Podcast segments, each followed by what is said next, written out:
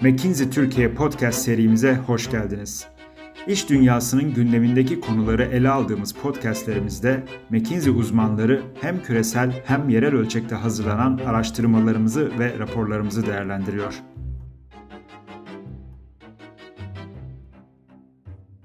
Herkese merhaba. McKinsey Podcast yayınımıza hoş geldiniz. Ben Selin Çınar Tunguç. Bugünkü konuğumuz McKinsey Company ortağı İlke Bigan. Hoş geldin İlke. Hoş bulduk Selin.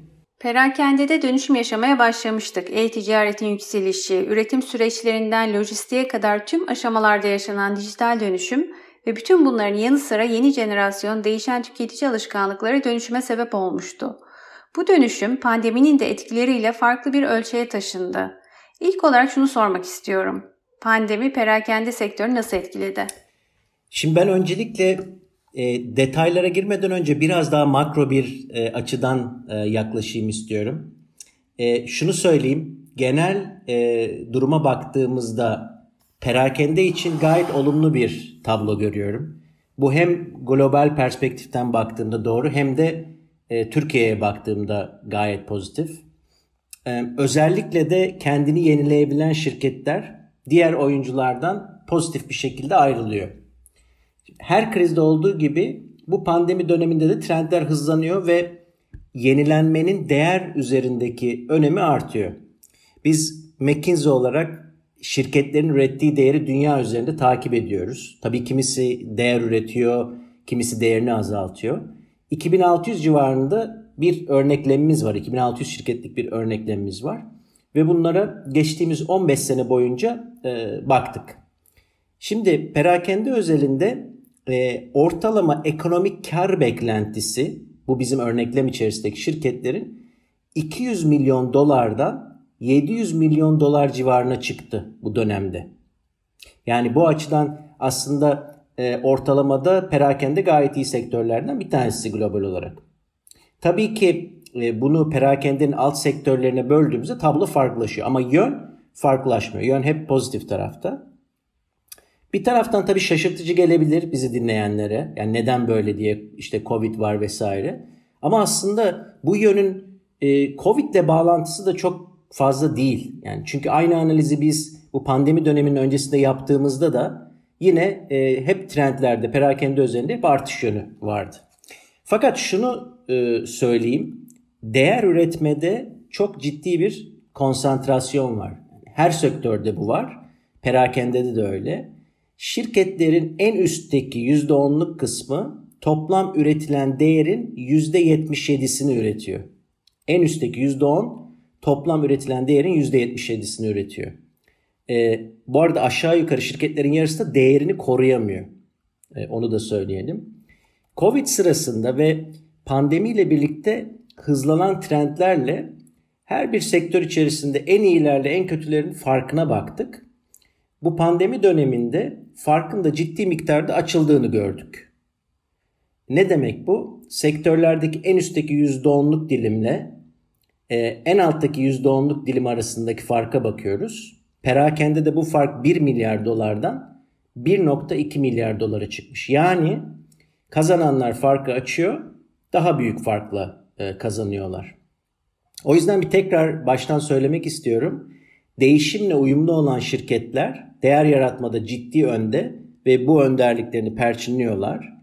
E, bu bugünkü e, podcastimizin geri kalan sorularıyla da çok önemli. Çünkü bugün o e, trendlere ve e, hangi alanlara odaklanmak gerektiğini e, konuşacağız. O yüzden bunun önemini başta bir vurgulamak istedim. Şimdi böyle bir makro perspektifle giriş yaptık ama e-ticarete de geleceğim merak etme. E, onun çıkış noktası da aslında tüketicilerin isteği. Tüketiciler çok basit bir şey istiyorlar. Diyorlar ki bana diyorlar istediğim saatte istediğim yerde alışveriş etme özgürlüğü ver. Buna da hemen sahip olayım mümkünse diyorlar. Yani çok insani ve basit bir istek aslında değil mi? Bu alanda ileri görüşlü perakendeciler doğru yatırımları doğru zamanda yaptılar ve şu dönem içerisinde de bunun nemasını alıyorlar. Şimdi bunun en önemli kısmı işte e-ticaret. E-ticarette biz 4 senelik yolu birçok ülkede bir senede gittiğimizi e, görüyoruz bu dönemde. Açıkçası Türkiye için e, çok daha e, hızlı bir gelişimden e, bahsediyoruz.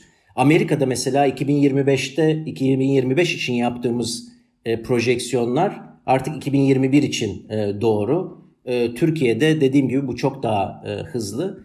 E, Birçok şirkete eskiden e-ticaret stratejiniz nedir diye sorardık veya birçok şirket bize e-ticaret stratejimiz ne olmalı e, diye sorardı. Şimdi bu o kadar standart hale geldi ki ben şunu soruyorum. Mağaza stratejiniz nedir? Mağazalara neden ihtiyacınız var ve onlarla birlikte ne yapacaksınız diye. E, e-ticaret çok önemli bir yükselişte. Bununla birlikte gelen kişiselleştirme e, trendi var. Ne demek bu? Dedik ya tüketiciler e, istedikleri şeye istedikleri e, saatte kendi istedikleri şeye ulaşmak istiyorlar.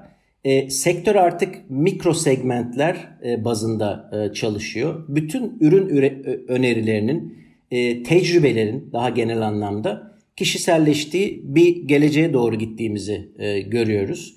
İşte önüme çıkan reklamlar olsun, bir siteye git, girdiğimde karşımdaki ilk sayfa olsun, öneriler, ürünler olsun vesaire vesaire. E, bunların hepsi e, çok çok kritik hale geldi. Tabii bunu gerçekleştirebilmek de bir o kadar zor ve şirketler için e, yeterli veriye ve yeterli teknolojik altyapıya e, gereksinim duyuyor. Bunu hayata geçirebilmek. Bir de e-ticareti konuşmuşken dağıtıma da e, değinmek istiyorum. Çünkü e, tüketicilerin istediği istediğim şeyi istediğim zamanda önümde görmek istiyorum. E, sağlanabiliyor da o istediğim zamanda kısmı var ya orada tabii mağazaya gitmek gibi olmuyor. Yani e, mağazada istediğiniz şeyi alıyorsunuz ve orada çantanıza koyup e, mağazadan çıkıyorsunuz. E, e-ticarette dağıtım e, çok çok önemli. yani özellikle biz aynı gün dağıtımın e, çok yükseldiğini görüyoruz ve daha da yükseleceğini görüyoruz. Tabii ki bu da maliyetli e, bir şey e, ama e, sektör de bunun etrafında e, verimliliği arttırıcı, e, tüketiciye daha ucuza daha hızlı e, ulaşmayıcı ulaşmayı sağlayıcı e, adımlar atıyor.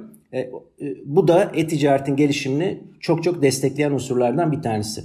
Son olarak şuna değineyim. E, e-ticaret dediğimizde veya genel anlamıyla müşteriye bir değer önerisi sunmak dediğim dediğimizde e, insanların e, beklentisi e, sadece bir ürünü veya bir hizmeti e, almakla bitmiyor. Çok fazla beklentileri ve çok fazla ihtiyaçları var. E, o yüzden e, birçok farklı şirketin e, aynı e, platform üzerinde bir araya geldiğini görüyoruz. Ekosistemler oluşturduklarını görüyoruz. Özellikle Asya'da bu e, çok var. E, bu süper app kavramı var. E, bizi dinleyenler biliyorlardır. Bu çok hızlı bir şekilde yayılıyor. Bunu tek başına sağlamaya çalışan şirketler var. Fakat çoğunlukla da birçok şirketin işbirliği yapmasıyla sağlanabilen şeyler bu ekosistemler. Bunun da Türkiye'de de hızlandığını ve daha da e, hızlanacağını e, düşünüyorum. Senin de belirttiğin gibi özellikle bu dönemde çok hızlı yükselen e-ticaret perakende sektörü için büyük önem taşıyor. Peki bu yükseliş normalde de sürecek mi? Kesinlikle sürecek. Ee, bu pandemi döneminde senin de dediğin gibi çok hızlı bir yükseliş oldu. Belki ivmesi azalacak. Yani belki değil hatta yani kesinlikle ivmesi azalacaktır. Fakat e, kalıcı olacağını göreceğiz. E, biz e, bu açıdan son dönemde özellikle Çin'i yakından inceledik. Çünkü hem pandemiye ilk giren ülke hem de bir anlamda ilk çıkan ülke. Diğer ülkelerle kıyaslandığında uzun süreli kapanmalar yaşamamış olsa bile Çin'de de pandeminin başında e-ticaret hızla yükselmişti. Şimdi bizim araştırmalarımız ve dünyanın her yerinde aslında aşağı yukarı geçerli bu. Pandemi döneminde e-ticarete yönelen talebin %80-90 oranında kalıcı olacağını e, ortaya koyuyor. E, Türkiye'de de durum böyle. Türkiye'de de e-ticaret çok hızlı bir sıçrama yaşadı. Mesela 2020 senesinde Ticaret Bakanlığımızın açıkladığı verilere göre e, Türkiye'deki e-ticaret e, %16'ya e, yaklaştı e, 2020'de. E, biz ileriye dönük, McKinsey olarak ileriye dönük e, projeksiyonlar yapıyoruz. e, bu projeksiyonlarda e, şu anki kendimizi rahat hissettiğimiz seviye 5 yıl sonra yani bir 2026'da e-ticaret oranının %35 civarında olacağı bütün e, ticaret içerisinde. Bu da e, oranın iki katından fazlasına çıkacağını söylüyor bize. E, bu örneklerin yanı sıra e-ticaretin yükselişinde ve kalıcılığında farklı ülkelere göre farklı sonuçlar olduğunu da bir hatırlatmak istiyorum. Mesela e, Amerika'da 2020'nin ilk 90 gününde e-ticaret gelişiminde 10 yıllık sıçrama gerçekleşti. Yaklaşık %16'lara ulaşmış olan e-ticaret yaygınlığı 2020'nin ilk çeyreğinin sonunda %32'yi aşmıştı.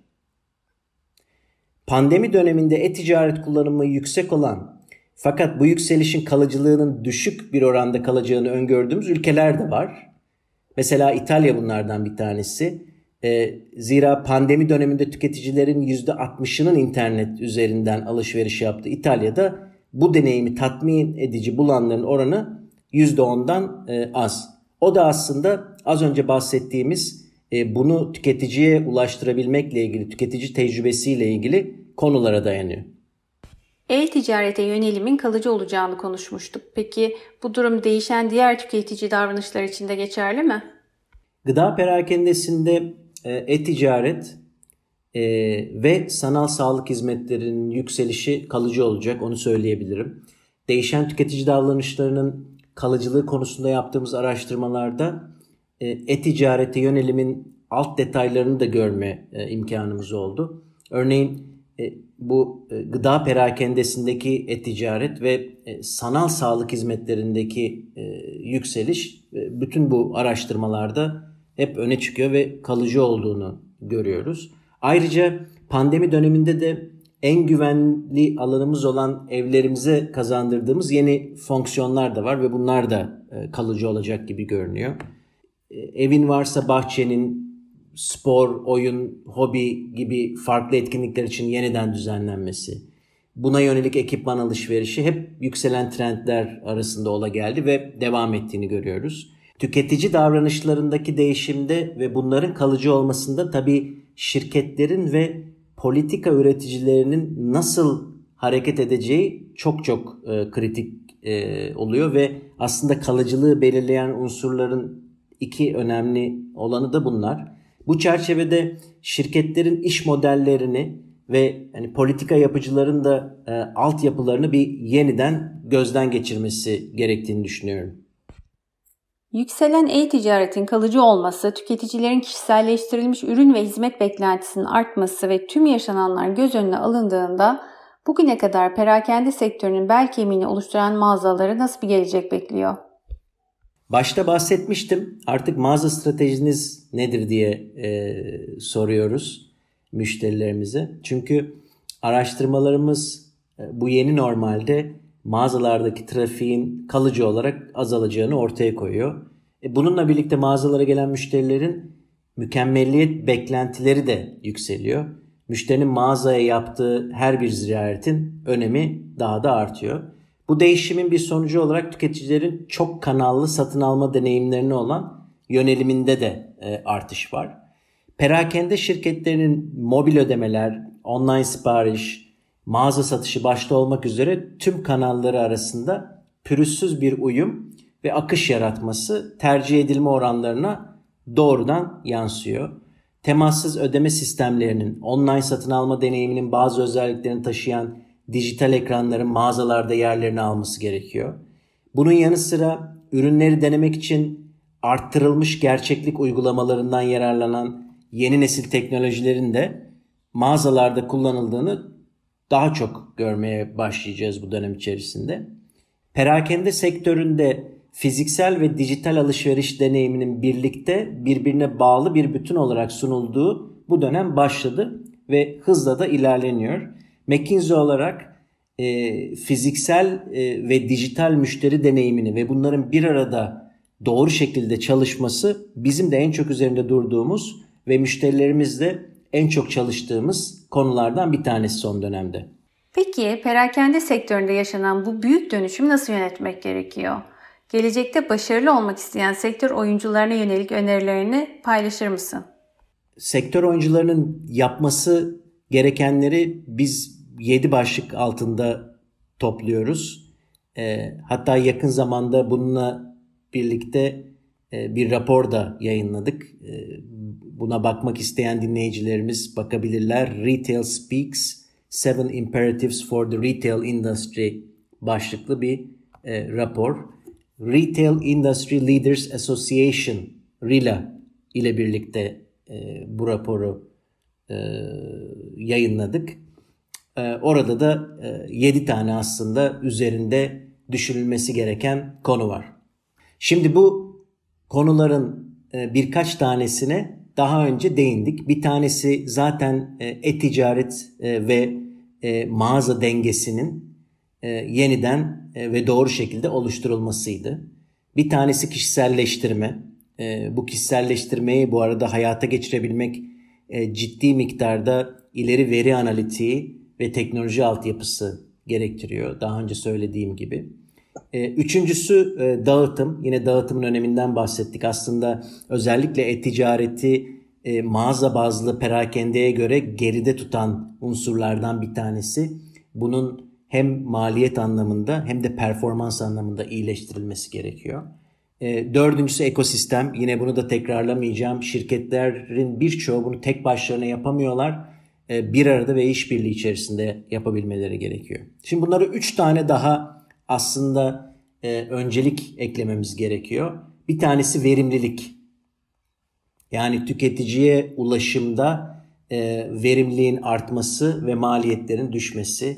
Bunu yine ileri veri analitiğinin otomasyonun kullanımıyla birlikte oluştuğunu e, görüyoruz ve böyle devam edecek. E, bu bahsettiğimiz şeylerin hepsi e, hız ve düşük maliyet gerektiriyor. Hem son tüketiciye ulaşmakta hem de operasyonlarda bunların çok daha fazla kullanıldığını göreceğiz. E bunlar da ciddi yatırım, e, ciddi miktarda yatırım gerektirecek. E, altıncısı yetenek yönetimi. E, bahsettiğimiz şeylerin hepsini hayata geçirebilmek doğru becerileri sahip kimseleri gerektiriyor. Bence bu anlamda perakende sektörü içerisinde olmak bu sektörde çalışanlar için hakikaten en heyecan verici dönemlerden bir tanesi. Son olarak bu dönemde özellikle giderek yükselmiş olan sürdürülebilirlik teması var. İşte kullandığınız malzemeler olsun, iş yapış şekilleriniz olsun, e, bütün bunlar e, tüketiciler için çok önemli. Tüketiciler dünyaya olan katkınızı veya verdiğiniz zararı çok daha fazla e, sorguluyorlar. Sosyal amaç, çevresel boyut, Mesela özellikle e, giyim perakendesinde çok ön plana çıkıyor ama bütün diğer perakende alanlarında da e, bu trendin e, doğru şekilde karşılanması gerekiyor. Bu e, bahsettiğimiz 7 tane konu e, yani adında da başlığında da işin olduğu gibi hakikaten zorunlu adımlar. Bu zorunlu adımların her biri çok büyük önem taşıyor ve fakat perakendecilerin çok azı bunların hepsini bir arada ele alıp yönetebiliyor. Bu nedenle şirketler ilk olarak kendi şartlarını değerlendirerek önceliklerini e, belirlemeliler. Bir sıralama yapmak gerekiyor. Bu sıralama yapılırken de hakikaten içinde bulunduğunuz e, alt sektörün diyeyim, e, içinde bulunduğunuz, hizmet ettiğiniz e, müşteri segmentlerinin, içinde bulunduğunuz ülkelerin ihtiyaçlarına ve sizin oluşturduğunuz değeri olan katkısına göre e, bunu yapmanız gerekiyor. E, o bazı şirketlerin bu öncelikleri hızlı bir şekilde hayata geçirmeleri gerektiğini düşünüyorum. Çok teşekkürler İlke. Perakendede yaşanan dönüşüme ilişkin çok değerli değerlendirmeler, öngörüler ve öneriler paylaştın. Bu bilgilerin birçok sektörün ortak paydası olan perakendede şirketleri için yeni yol haritaları hazırlayan iş liderlerine katkısı olacağına inanıyorum. Bu konuda daha detaylı bilgi almak isteyen dinleyicilerimize bir de hatırlatma yapmak isterim. McKinsey.com web sitemizden burada ele aldığımız tüm konulara ve daha fazlasına ilişkin raporlarımıza, makalelerimize ulaşabilirsiniz. Başka bir yayında tekrar görüşmek dileğiyle. Hoşçakalın. McKinsey Türkiye podcast'imizi dinlediniz.